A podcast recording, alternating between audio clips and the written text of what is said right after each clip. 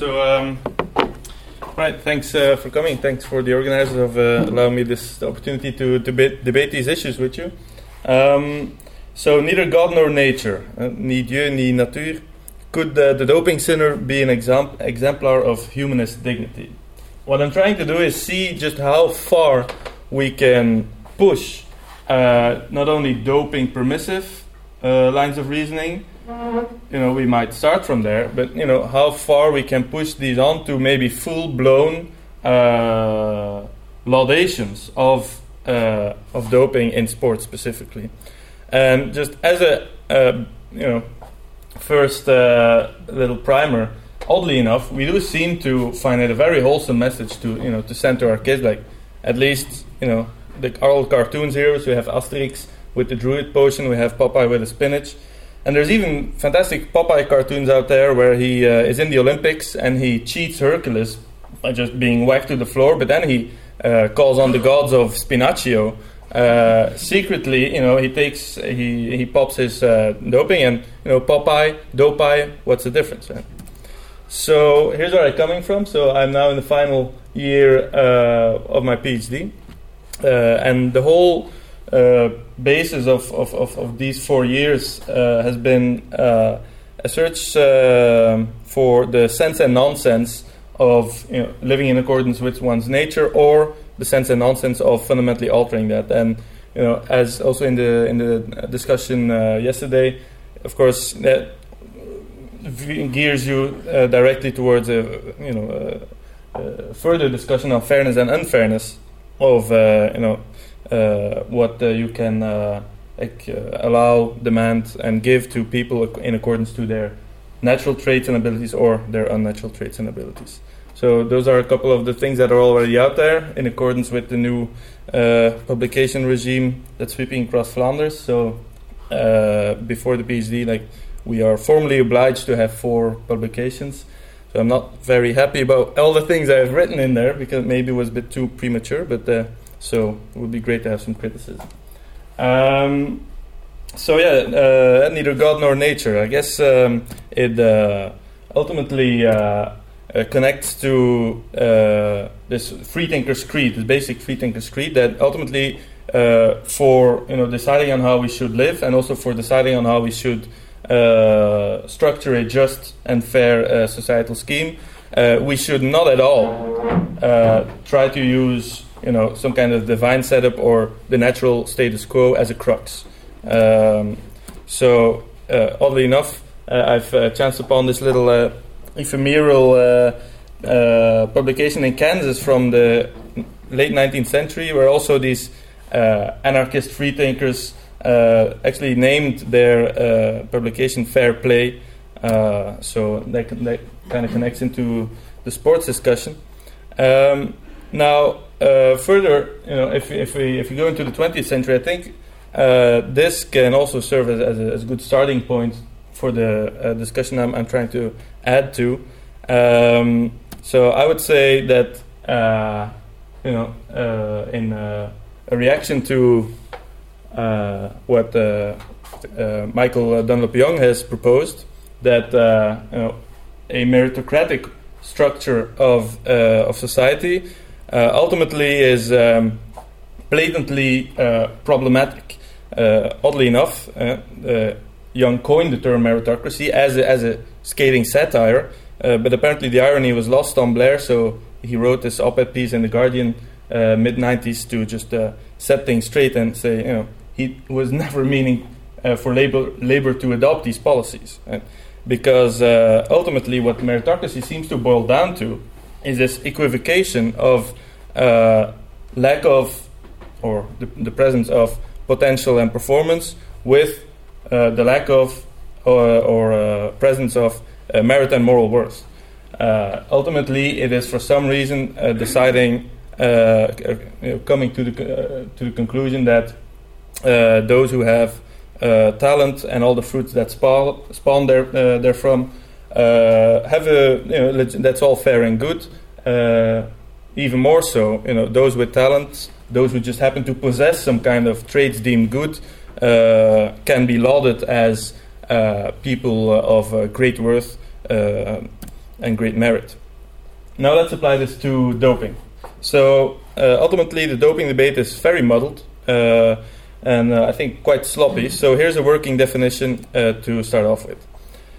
So doping, uh, and you could broaden it up to uh, enhancement in general, an enhancement enabling intervention, can be construed as an alteration of a default aspect of one's body via the introduction of an exogenous substance or device within or upon the body, which enables the attainment of a capacity or trait quality up to a level beyond normal health. And then you get these three levels, right? So we got bypassing, doping, uh, where you could have also uh, achieved uh, these abilities and those performances uh, by using more conventional means. You've got uh, individual transgressing doping, where you know in your particular case, really, if you had just uh, applied all the possible enabling circumstance, you'd never get there. So, doping really gives you the extra edge. And then, thirdly, you've got this perhaps most radical kind of um, doping and enhancement where you seem to transgress species boundaries. So, classic examples thereof, you know, the the you know the way I, I, I use uh, species here can can be debated. That that'd be interesting to pursue that point further. Uh, but like intuitive examples would include, for instance, bodybuilders uh, who uh, attain a kind of musculature that is just you know uh, impossible to to find uh, out there were it not for these doping interventions. So you'll you'll find that in that working definition there was a lot of filtering uh, preceding that. Uh, so I think it's a really useful and, and, and robust definition because one thing's for sure that uh, in many descriptions and definitions given of doping, uh, a lot of uh, muck is put in there that you know conceptually shouldn't be in there at all. So here's a brief list I'll go through. First, health risks. Uh, it's not at all obvious that doping would be a health hazard or, or another kind of risk. Uh, because you know you could have risk neutral or risk diminishing doping. You could have all kinds of doping uh, that would, you know, in analogy to, for instance, uh, a vaccination, would also just make the body more robust, more uh, capable to withstand severe pressure and, and such. An example of which w- uh, would be Tommy John surgery performed in uh, in baseball, which uh, strengthens the, the the the arm for pitching and and batting uh, lifestyles to be more resilient to possible uh, uh, possible damage occurring in their practice. Second argument, you know, if you want to talk about health, well, you know, take the standard of health you have in sports, which is quite ludicrously low. You know, we allow people to just whiz off mountains at you know, uh, 60 kilometers an hour uh, with potentially lethal uh, uh, effect. So if that's your standard, you know, there's a lot of uh, doping that can go under the bridge, right? Uh, is it unfair or forbidden? There again, you know, uh, you could just have well have fairness enhancing doping. Uh, I'll just skip this discussion, uh, but we can have it afterwards. It needn't be artificial. We had Asterix, Obelix. You have beetroot, which apparently also, get, when you know administered in the proper way, uh, would uh, have a very beneficial effect, and also you could say an enhancing effect. You know, if you really administer it in the uh, in a medically precise way, uh, it would be you know an, a very natural enhancement. Uh, it needn't be pharmaceutical. That's also you know uh, extracted from the definition. So you could have surgery, you could have prosthesis, you could have internal reactions to external devices. Uh, and there's practical examples. This is not just you know idle theory, uh, and even if it was theory, it wouldn't be idle. But, uh, so you could point to LASIK eye surgery, giving people you know uh, possibly uh, a, uh, a, form of sharp vision that you would also not find in normal human variation. Um, that's Tiger Woods who underwent that, and many other golfers you've got this ulnar collateral ligament repair, Tommy John surgery. You see that with a lot of uh, pitchers and sluggers. You, would see the scars. Uh, cheetah blades, in a sense, you could also you know, uh, uh construe this as a form of enhancement. And in the case of Oscar Pistorius, maybe some kind of uh, beautifully Christian, uh, and the last will become first parable, where there's a kind of leapfrog technology that gets you just in one go from therapy to species transgressing uh, performance enhancement, right? So uh, that, seems to be, you know, also you can link that into fairness discussions and emancipation discussions in, in all kinds of interesting ways. Hypoxic tents, that's another one. So also, you know, is it deceitful? That's often also logged in there in the in the definition. Well, it needn't be. You know, you could just be uh, fully open about the regime you're taking. I think the Bolton Rangers uh, did that in the 40s. Uh, they were pulverizing monkey glands uh, and, and, mixing that in their soups or what have you. Uh, and they were very public about it. They were boasting about their monkey gland business, right? And you know, everybody could go and have some monkey gland, and then and then you'll see uh, who's the best you know, uh, all everybody hopped up on uh, monkey gland balls. So uh, another uh, rebuttal would be that it's a key element to sport that you uh, show cunning, that you show strategy. There's a beautiful parable, A Tale of Negative Gravity. Uh, it's a kid story from the 19th century. I forget the, forget the author. Where there's this very you know weak and fragile guy, but he is inventive and industrious, and he makes this rucksack uh, and you can switch a little knob, and uh, gravity uh, becomes, you know, less, less, less, it weighs you down less. So that guy then is taunted by this big alpinist, like this muscular, very talented guy. He says, "Okay, we'll see about that. We'll go and uh, scale the mountain." And the guy with the rucksack, you know, he just frolics to the top, and the alpinist is completely, you know, befuddled and, and, and frustrated. And then afterwards, the, the inventor guy goes back to his wife. She's worried that it may have been unfair. He says, well, no, you know, uh, he was able to draw on, you know, enabling circumstance that he found to be present, namely, you know, his talent, his musculature. I don't have that. So I took another route. And it was just an interesting uh, competition between us, right? So no problem there. And that's also, you know, it's, it's, it's just, sport is replete of that have a basketball squad, you know, storm up the field. Uh, you know, they, they'll make the, the strategy sign. Uh, a whole uh, interesting choreography, completely uh, unknown to the opponents, will unfold. All kinds of blocking and, and, and switching and such. You know, nobody wants to stop the game and say, "Oh, you know, we need to see the rule book here." You know, this is this is not fair. You've got all these, uh, you know, uh, deceitful pre-preparations and and uh, ways of you know going about your basketball performance that you know we should we should get to see all of this. So you know either it's not deceitful at all or deceit is not a problem. It's the point of sports in part to show cunning, uh, effortless, fleeting. Uh, also, I think you know, I chucked it out there, and we'll uh, talk about that in a brief while. So now doping, right? And this anti-doping uh, morality, which uh, you know, is sweeping across the globe and uh, is deeply entrenched and has now also spawned a very intrusive, and to some you know, legal scholars and, and, and, and people who really know the nitty gritty details of this policy, uh, there's this policing regime uh, which uh, submits athletes to unseen levels of surveillance, of intrusive uh, uh, Uh, uh, how do you say uh, comprom- compromisations of uh, of privacy, and ultimately, you know, it's based on this very small little spirit, you know, spirit of sport uh, expression, uh, which is one that, for instance, Thomas Murray, uh, but also Michael Sandel, Dick Pound, and many others uh, would adhere to. There seems to be a consensus that the whole point of anti-doping, you know, is uh, just these five little words. We want to have sport reflecting the virtuous perfection, perfecting uh, of natural talent. Now, here's the way I I, uh, I want to, uh, in a sense, uh, probe this this argument, and I think ultimately it'll be full dismantlement. I don't think anything uh, remains. So this is like the common sense anti-doping morality. Right? So you want your origins to be uh, that of natural talent, you want your process to be that of virtuous, effortful agency, and you want your outcomes to be uh, kind of approximating perfection.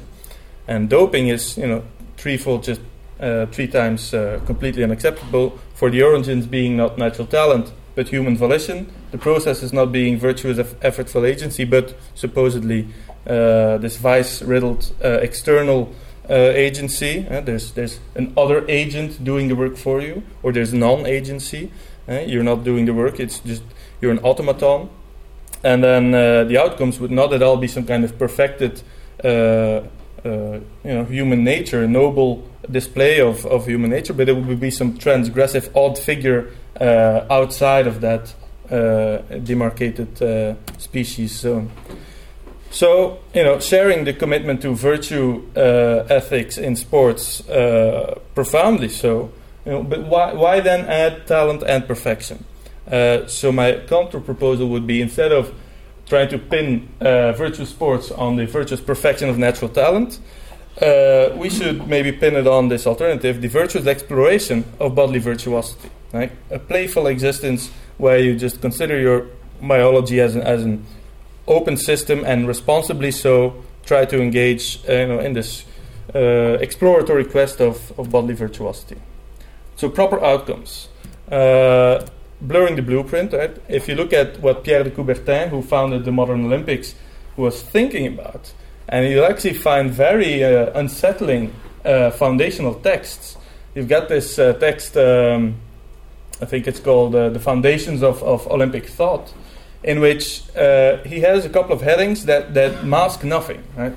First one is a religion, second is an elite. And then he goes on to say the whole point of our business here is trying to eh, uh, realize this purification. You know, 19th century, there was this you know uh, quest ahead of you know a more methodic, rational uh, organization of, of, of, human existence. So we, we can purify a lot of muck and circumstance and such. We can have a more a much better scouting regime, uh, training regime, uh, stimulating regime, and such uh, that we can really get at what the purified, perfected humanity would look like. And that was the point. And it was it was a uh, outspokenly religious drive. You could find that throughout later uh, uh presidents of the IOC. Uh, religion is just around the corner. Uh, maybe not Jacques Rogge, but ultimately it seems to be implied. Um, now, you know, basic rebuttal, won't get, get into it here. You know, these blueprints uh, just uh, as a matter of fact do not exist uh, as a good you know sober evolutionist it's plain to see uh, and even if they would exist uh, you know there would be no meaning no more word to be extracted uh, therefrom so second argument would be okay so we may take it down a notch away from this uh, uh, idealized uh, quasi-religious conception that there is this template of humanity which we should adhere to and bring to the fore. Well, uh, you could uh, uh, tie it down a notch and say, you know, it's just about trying to lessen or maybe even fully ban this onset of all kinds of repugnant, deformed ways of, of, be, of being embodied and so we, we don't want to see these freaks, right, in a sense well, you know, as a commu- uh, individual and communitarian value, all you know, well and good, but ultimately, uh, it's, uh, I think, uh, quite straightforward that this could easily turn into an oppressive uh, norm of normality, naturalness, or taste.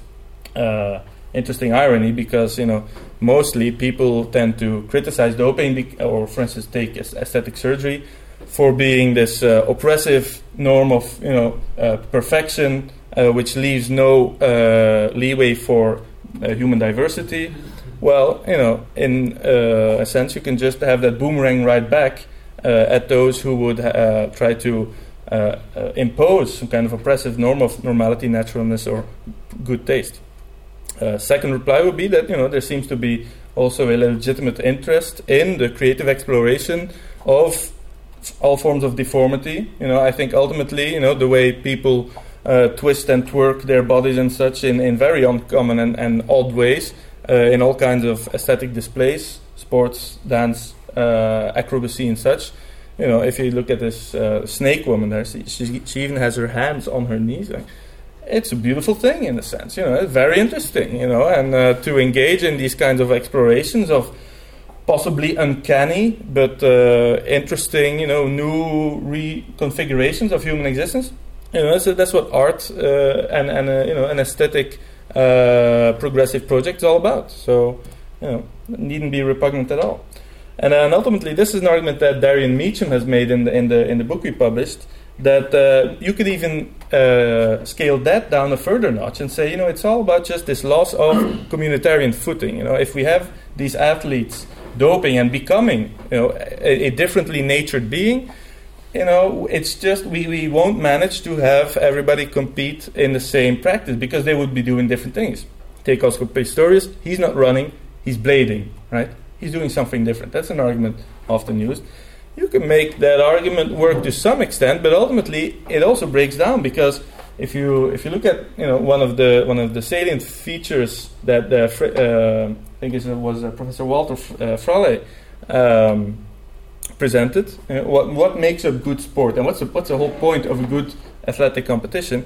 It's that just we set up a set of circumstances and have competitors enter it, uh, and then you know the the shot goes off, we press play and we don't know what's going to happen. So there's this sweet tension of uncertainty of outcome. We really don't have epistemic access beforehand of knowing who's going to win. So as long as you have that, you've got a great game. And maybe in that sense, this was already the best of possible worlds. This was a couple of years ago. It was the Van Damme Memorial in Brussels. You have the uh, prime example of of, ta- of, of reigning talentocracy. You've got the Borlée twins uh, of Belgium, uh, uh excellent runners, Olympic uh, uh, contenders, obviously you know well endowed and, and, and, and reaping the fruits thereof. They came in, I think, first and second, or and Pistorius came in third. That was a beautiful stage. I think that just goes to show that you know, if you take that argument that you need some kind of communitarian footing to have a meaningful uh, social practice, no, you can have completely differently natured entities uh, taking uh, part in a certain game if there's this sweet uncertainty of outcome. In Wales, there's even a man versus horse race, right? Because if you uh, race uh, at a certain length, you know, it's a common evolutionary advantage of Homo sapiens that we can just out jog a lot of, you know, less uh, intelligent and also less, uh, you know, less adapted creatures to, you know, to that kind of practice of just slowly pursuing uh, and and you know uh, checking the, the trails and and uh, pursuing again. So uh, it's also interesting to have man compete against horse under certain, conditions where it's also uncertain who's going to win. Like in that competition, sometimes man wins against horse. That's interesting. So then we go on to proper processes, right? There's uh, this uh, this idea that you become a non-agent, you become a dud. Um, well, I don't think that necessarily is the case uh, when you dope. Not at all. Uh, quite the contrary. If you look at this interesting documentary, Bigger, Stronger, Faster, I think it won some Sundance Festival prizes. Uh, you've got Simmons, one of the gurus of not uh, weightlifting but powerlifting. Uh, that's weightlifting where everybody's okay with doping. Uh, and so we got the, the, one of these gurus there, Simmons, saying, you know, the people who train with anabolic steroids, they train way harder than the people who don't. And the man has just an objectively true point because what steroids do is not at all, you know, make muscle growth uh, happen spontaneously. Like you don't inject some kind of you know muscle generating agent. You know, it takes away, uh, it reduces your fatigue, and it uh, enables you, if you really have you know the stomach for it and and the, the willpower for it, it enables you to shorten the length of rest between uh, all kinds of fits and bouts of extreme exertion. So these meatheads, right, these powerlifters, that's what they do. They take uh, steroids so that they could be investing much more effort than uh, they, they would be able to do when they didn't have the steroids. So there you go. That's I think off the table that argument. Then the second one is baseline lifting doping. Uh, also a fantastic, fantastic book on, on the on the, on the realities of, of doping practice uh, in uh, in the U.S. Postal Team in the in the doping infested era. Uh, we we supposedly have that behind us now uh, in in uh, cycling. Well, uh, in a sense, even if doping would, and you could say that EPO perhaps, you know, uh, and blood transfusions may be doing just that. You know, they just uh, give you a capacity to to to push on further, um, a capacity, you know, uh, for the you know obtainment of which you didn't really have to invest effort yourself. Right? But then, what do you see happening? It's not like people would then become slothful, you know, users and say, "I can, I can, I can perform with less effort now that I have, you know, EPO in in my veins." Uh, no, you know, ultimately that's just lifting the baseline, and you still got these athletes who will just throw everything they have at trying to maximize performance. So you've just lifted the baseline of quite, you know, relatively uh, effortless uh, uh, achievement, and people will just add all their all their effort they have to make that go even further. So, well, let's just let's just leave it at that. Um, yeah, you could also add like if you then want to critique it, and that's a problem. This overexertion, right? That's also uh, uh, a criticism that that's that's sometimes uh, put out there. Well, you know, if you really uh, feel uh, that um, you know elite sports or even amateur sports is just too high pressure, too overexerting, well then you know you could take some uh, kinds of doping agents maybe to then you know have you perform at a certain level without having to be so effortful about it. Now then the third argument that's uh, you know I think the, the, knockdown argument when it comes to proper processes.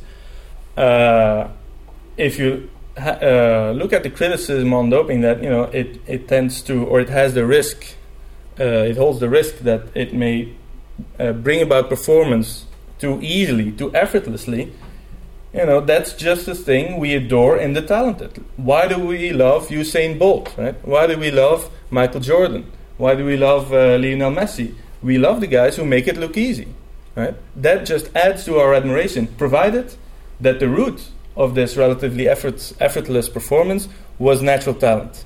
But if the vector goes the other way and the root of effortlessness turns out to be doping, then it suddenly it flip flops completely. It's horrible for, for some reason.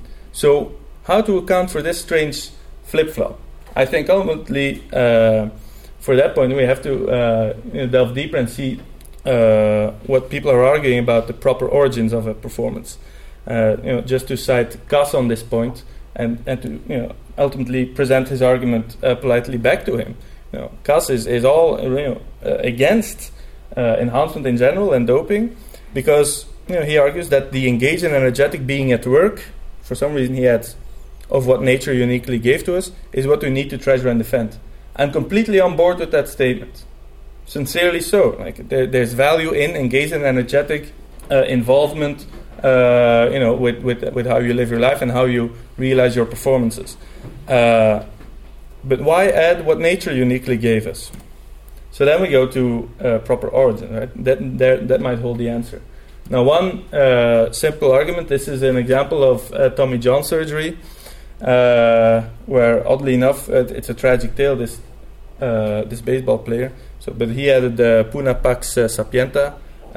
So you know, pain pain is pain equals uh, wisdom.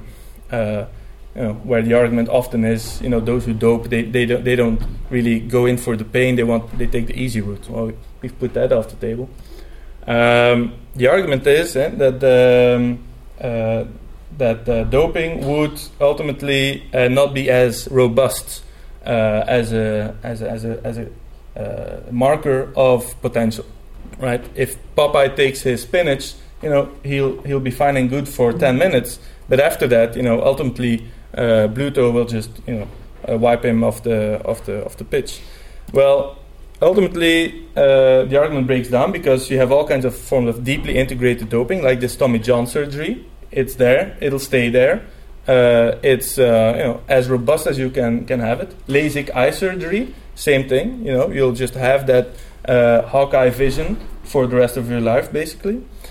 And even so, you know, if you look at the haka, we love haka. You know, the world loves uh, the All Blacks performing haka before they start their rugby game. It's a elaborate display, outlandish display of them prepping themselves up in a state of uh, excitement and of confidence, and then they play the game, right? They really change fundamentally, you know, their whole mindset and emotional setup, and they're really prepping themselves up temporarily so to really perform at their peak. And also, you know, in the offing, they're, they're also, uh, uh, of course, intimidating their, their counterparts. But this is everywhere. And like, you know, I take some coffee before I give a presentation. Just, you know, uh, temporarily. You just want to have uh, you want to have a clear view of things. You want you want to be more concentrated. So there's nothing fundamentally wrong with that. And even it is you know uh, also replete in sports. Uh, basketball game, timeout. The coach yells at you. You know, uh, music. Uh, uh, uh, music starts playing. The whole point of it is just prepping you for you know another five minutes of peak performance, and it'll fade away afterwards. You need some extra prepping. So just dope after dope after dope, right? And what's the what's the problem? Second of all, uh, the argument would perhaps deepen that ultimately, if you would manage to deeply integrate doping and to really obtain this robust and constant potential to perform at, at a desired level via doping, that may itself be the problem because you would then have uh, completely thwarted and altered and skewed like your original authentic uh, self which which would then be defined by what you can do on your own, you know, on your own talent and such. That's Dick Pound saying, you know, sports should be a humanistic endeavor to see how far you can go on your own talent, because that's a kind of revelatory experience. And you can find that in a lot of places. Like when people philosophize on the profound reasons why they sport, why they jog, for instance. I think uh, you know if, if it, will resound well with, with anybody uh, doing it. One of the main reasons is it just uh, reveals to you, in a sense, you know, uh, beyond all the talk and beyond all uh, the, the confusion, it just gives you this very clear set of circumstances in which it's just you performing, right? No setup, no no uh, no complications, no unclarities. It's just you. It reveals who you are in a sense. It's this revelatory, self-exploratory experience. Well, that may be the case, but uh, you know, authenticity is not just that. Uh, authenticity can also refer to aspirational, you know, aims which are authentically yours. And if you happen to be, uh, you know, a, a very uh, scrawny, scrawny little boy, but you want to be a great soccer player, and that's truly, you know, the, the core of your identity. If you can go out in the forest and pick a little berry, or have a pill uh, sent over from Pfizer, that'll just give you the musculature and the build to pursue that authentic uh, aim well, there you go. That's that's authenticity, and uh, you know, if if you want to radicalize the point, this is this is the final phrase of uh, Raymond Tallis, the gerontologist, I believe, uh, writing in Philosophy Now, who who fears the enhancer, saying, you know, hum, human technology is ultimately less alien to us than nature, and we should rejoice in establishing an identity which lies at an ever increasing distance from our authentic nature, and that you know we'll we'll go back to that uh, in uh, the this is the penultimate slide uh, thereabouts. Uh, we'll come back to that in, in you know, a few minutes. So, third argument uh, on proper origins is that you know uh, the point of sports is seeing who is uh, truly the best. Right? You, you get a lot of these uh, kinds of comments, but how, how are you going to cash that out? Truly, what do, what do you mean by truly? And uh, a line of uh, reasoning that, that uh, Jungst has forcefully advanced, but also uh, Tännsjö and some others, is in fact that um, the reason why we want natural sports may in fact ultimately boil down to uh, a, quite an animalistic and a bestial uh, you know, drive to have these clarified circumstances in which we can try to probe as clear as possibly for markers of hereditary potential. Right? We want to see, you know, not just like the the the, the alpha. Uh, uh, you know, uh, leaders of, of a certain setup and have some kind of symbolical circumstance in which we can decide, you know, who will be uh, on top in, in a social hierarchy. More, even more so, it seems to be really pinned down on uh, hereditariness because if it was just the first you know evolutionary drive uh, for creating social order. You could have that with doping as well. But so we want that out of it and maybe that's only uh, defensible uh, as you know this this interest in seeing the true natural aristocracy in seeing who has hereditary potential. Now that's uh, you know, a very ironical point because that would maybe imply that the people who rail against doping and enhancement in general as being this you know neo eugenical neo social Dar- uh, Darwinian uh, project they may have, I, I, think they have a point, you know, in, in, in pointing to some excesses of transhumanist thought, and uh, which, which would be open to that criticism. You know, when people would think that they uh, have to uh, uh, use enhancement and, and doping and such to uh, realize evolutionary directives that we must uh, advance, and that you know only the fittest shall survive, and you know that's that's that's morality. Then there is a legitimate criticism, but it backlashes completely. Um, so you know uh, they might ultimately have uh, below the, the sheepskin of moral indignation quite a wolfish uh, drive to, to be anti-doping. Um, yeah, so that's that. Uh, ultimately, you know, uh, there you go. But uh, final point then if all you know, the, the, these, these nine, I think we had about nine arguments are, are set aside, and we had already set aside, you know, a whole a whole number of them in, in sketching that definition. I think one argument remains, and this is this is the core one ultimately, where it boils down to. There's this notion that uh, you know, Sandel expresses well that you know one of the blessings of seeing ourselves as creatures of nature, God of fortune, is that we are not wholly responsible for the way we are, and that's what, you know, it's in a doping-based discussion that, that he makes this point because this kind of you know self-made man identity in you know beyond fluke doping, beyond phony doping. Uh, uh, he is now if, if you know the fluke crit- criticism can be deflected, the phony criticism can be deflected. A more profound point is this fake um, uh, criticism, where it seems to be that the self-made man, in being fully authentically true to his own, you know, fundamental life project, is ultimately uh, negating that, you know, uh, his the way he was a, a creature created by, by deeper forces than himself. Maybe he has to heed that call as well. Maybe that has some norm, normative pull that he's not uh, not attuned to.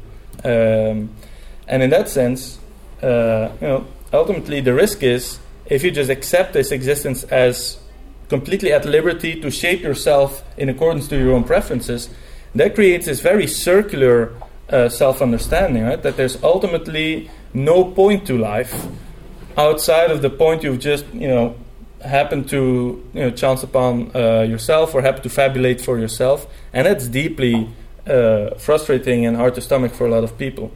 Uh, for a lot of uh, a number of reasons, it would make you uh, vulnerable to this explosion of responsibilities you would have to accept that, you, that it's off the table to use as an argument. This is just how I was created. This is just who I am. That's my nature. No, you'll have to give good reasons why, for instance, you know you're not doing something about the receding hairline or you know all these things that become amendable to change. You can't just say, "I guess that's just who I am." No, all of that becomes an artifact of your own volition, right? Also, just the maintenance of the status quo may just as much be uh, an enhancement, uh, a pro default enhancement, uh, as you know, going for the implants or what have you. And that's what Sandel, I think, is trying to get at. He's trying to present this ethic of creatureliness, uh, which hopefully deflects that, and hopefully also de- deflects this vulnerability to this excessive and overly burdensome uh, and aporic, um, you know, range of responsibilities. Um, ultimately, uh, I, I, think you know such a vulnerable state, such a circular state, uh, is pretty grim. But you know, if that's the way we have to assess ourselves soberly, then you know, again, also uh, uh just returning to Sanders, uh, Sandel's argument there, we must not remake nature, including human nature, to serve our purposes and satisfy our desires. Right? That's his point. So if he would be uh, proposing, as he does in the top quote there, that we see ourselves as a creature of nature, God of fortune. He's not, he's not coming across the table with an argument. That's, that's a common criticism, uh, and many critics just leave it at that. Like, ultimately, you have no reason to. But I think, you know, from an existentialist point of view, uh, there seems to be some bad faith maybe uh, driving this. There seems to be this uh, uh, uh, search for an escape from overly perplexing and overly burdensome freedom, and this amor fati you know, self-conception, self-deception may actually be driving it. So he's actually also literally proposing that we just see ourselves as, in a leap of faith, and you know, in the classic uh, criticism of religion, as just in a sense a sniff of the old opiate of religion to just you know have existential comfort, to to have a proper uh, you know prefixed creaturely mold by which to live by. Ultimately, the irony is that uh, this kind of proposal may be a kind of radical self manipulation and self transformation that may you know be much more radical than you know the, the literal introduction of some kind of opiate and such uh, in, in in your body. This is a, a fundamental reframing uh, and maybe completely also a, a, a, severing of ties to reality about you know the, the ultimate reality of your predicament. That is a completely undignified way of you know going about. Uh, you know, uh, uh, probing the, the human condition, right? It's it's fundamentally uh, mani- self-manipulative, maybe, and uh, and false. Uh, same thing goes for Kass. You know, if the, if we live in such a, tr- uh, a troubling world with this excess responsibility and circularity, you know, you're a stronger human being if you then go about trying to you know, become an untroubled soul when the world is troubling. So there you go. Again, this is, you know, doubly goes back to them. And then just uh, I added this because yeah, um, uh, what, what, I want to develop is uh, a positive existentialist ethic, right? So where does this leave us? And I think the very very interesting book is uh, the Grasshopper of the philosopher of games Bernard Suits, where he actually takes the side of the grasshopper against the ants. Right? The grasshopper comes knocking. It's snowy. Uh, he's about to die because he wasn't preparing. He wasn't working. He was playing around so the ant opens up, and then there's this interesting, like Socratic dialogue between the grasshopper and the ant, and he turns it completely around. He's actually favoring uh, the the ethic and, and the conception of the good life that the grasshopper has. Um, because uh, what the grasshopper does in, in Bernard Suits' view, and I tend to agree with that, is show that if once the work is done, once we come to you know have exceeding amounts of free time and nothing truly instrumental to do with our lives, it will be deeply frustrating for people who like to consider themselves uh, meaningful uh, and instrumental to do some good cause. But you know, it's a self-defeating argument because if that good cause is reached, ultimately you reach an existence where uh, you've no work to do. You know, you've got free time. All there is to do is play. Uh, Suits argues that you know the ants ultimately could not stomach that reality because uh, they needed work, they needed to feel useful, uh, and that they ultimately completely uh, deceived themselves into thinking that you know work needs always to be done and the good life revolves around work, as also a self-decep- self-deceptive move away from the grasshoppers, you know, reflection of the ultimate human condition, which is to be fully at liberty to devise for yourself, you know, what you are to do with your life um, at least when work is done. So, uh, in a sense, yeah, we may be virtue bound to suffer freedom. In a sense, uh, some well-being could could be an offshoot, like you you, you, you could uh, raise your self-esteem, maybe pride, but that's dubious. Uh, of course, it would be strange to just then go about doping to just prove this point, right, of foundationless freedom and ruthless responsibility. You know, that would be very odd motive. But you know, we've come across other motives just as an expression of creativity uh, and of uh, uh, you know actively engaging and probing all the things you could do with your existence. Maybe that may be very conducive to happiness in a legitimate way. And uh, so yeah, there we go. Yeah? It's this uh, expression of uh, full expression of the life of play, which may ultimately be you know what human existence is, because we do not have this animalistic ultimate like sense of self-evident purpose. It's up to us to devise something. Uh, but you know, there's also the solace of hedonism. We can just enjoy uh, the good things of, of life, and ultimately, you know, you could still fabulate some kind of uh, crypto-teleological or crypto-creationist self-understanding, but I think only as a coping strategy uh, of moral and existential fictionalism, as as a brief repose from existential gravitas but not as a, as a full blown escape from freedom. And there you can just impute the classic criticism of Erich Fromm. Uh, I'll just skip this, but I think ultimately it boils out. Well, I'm not skipping it, I guess.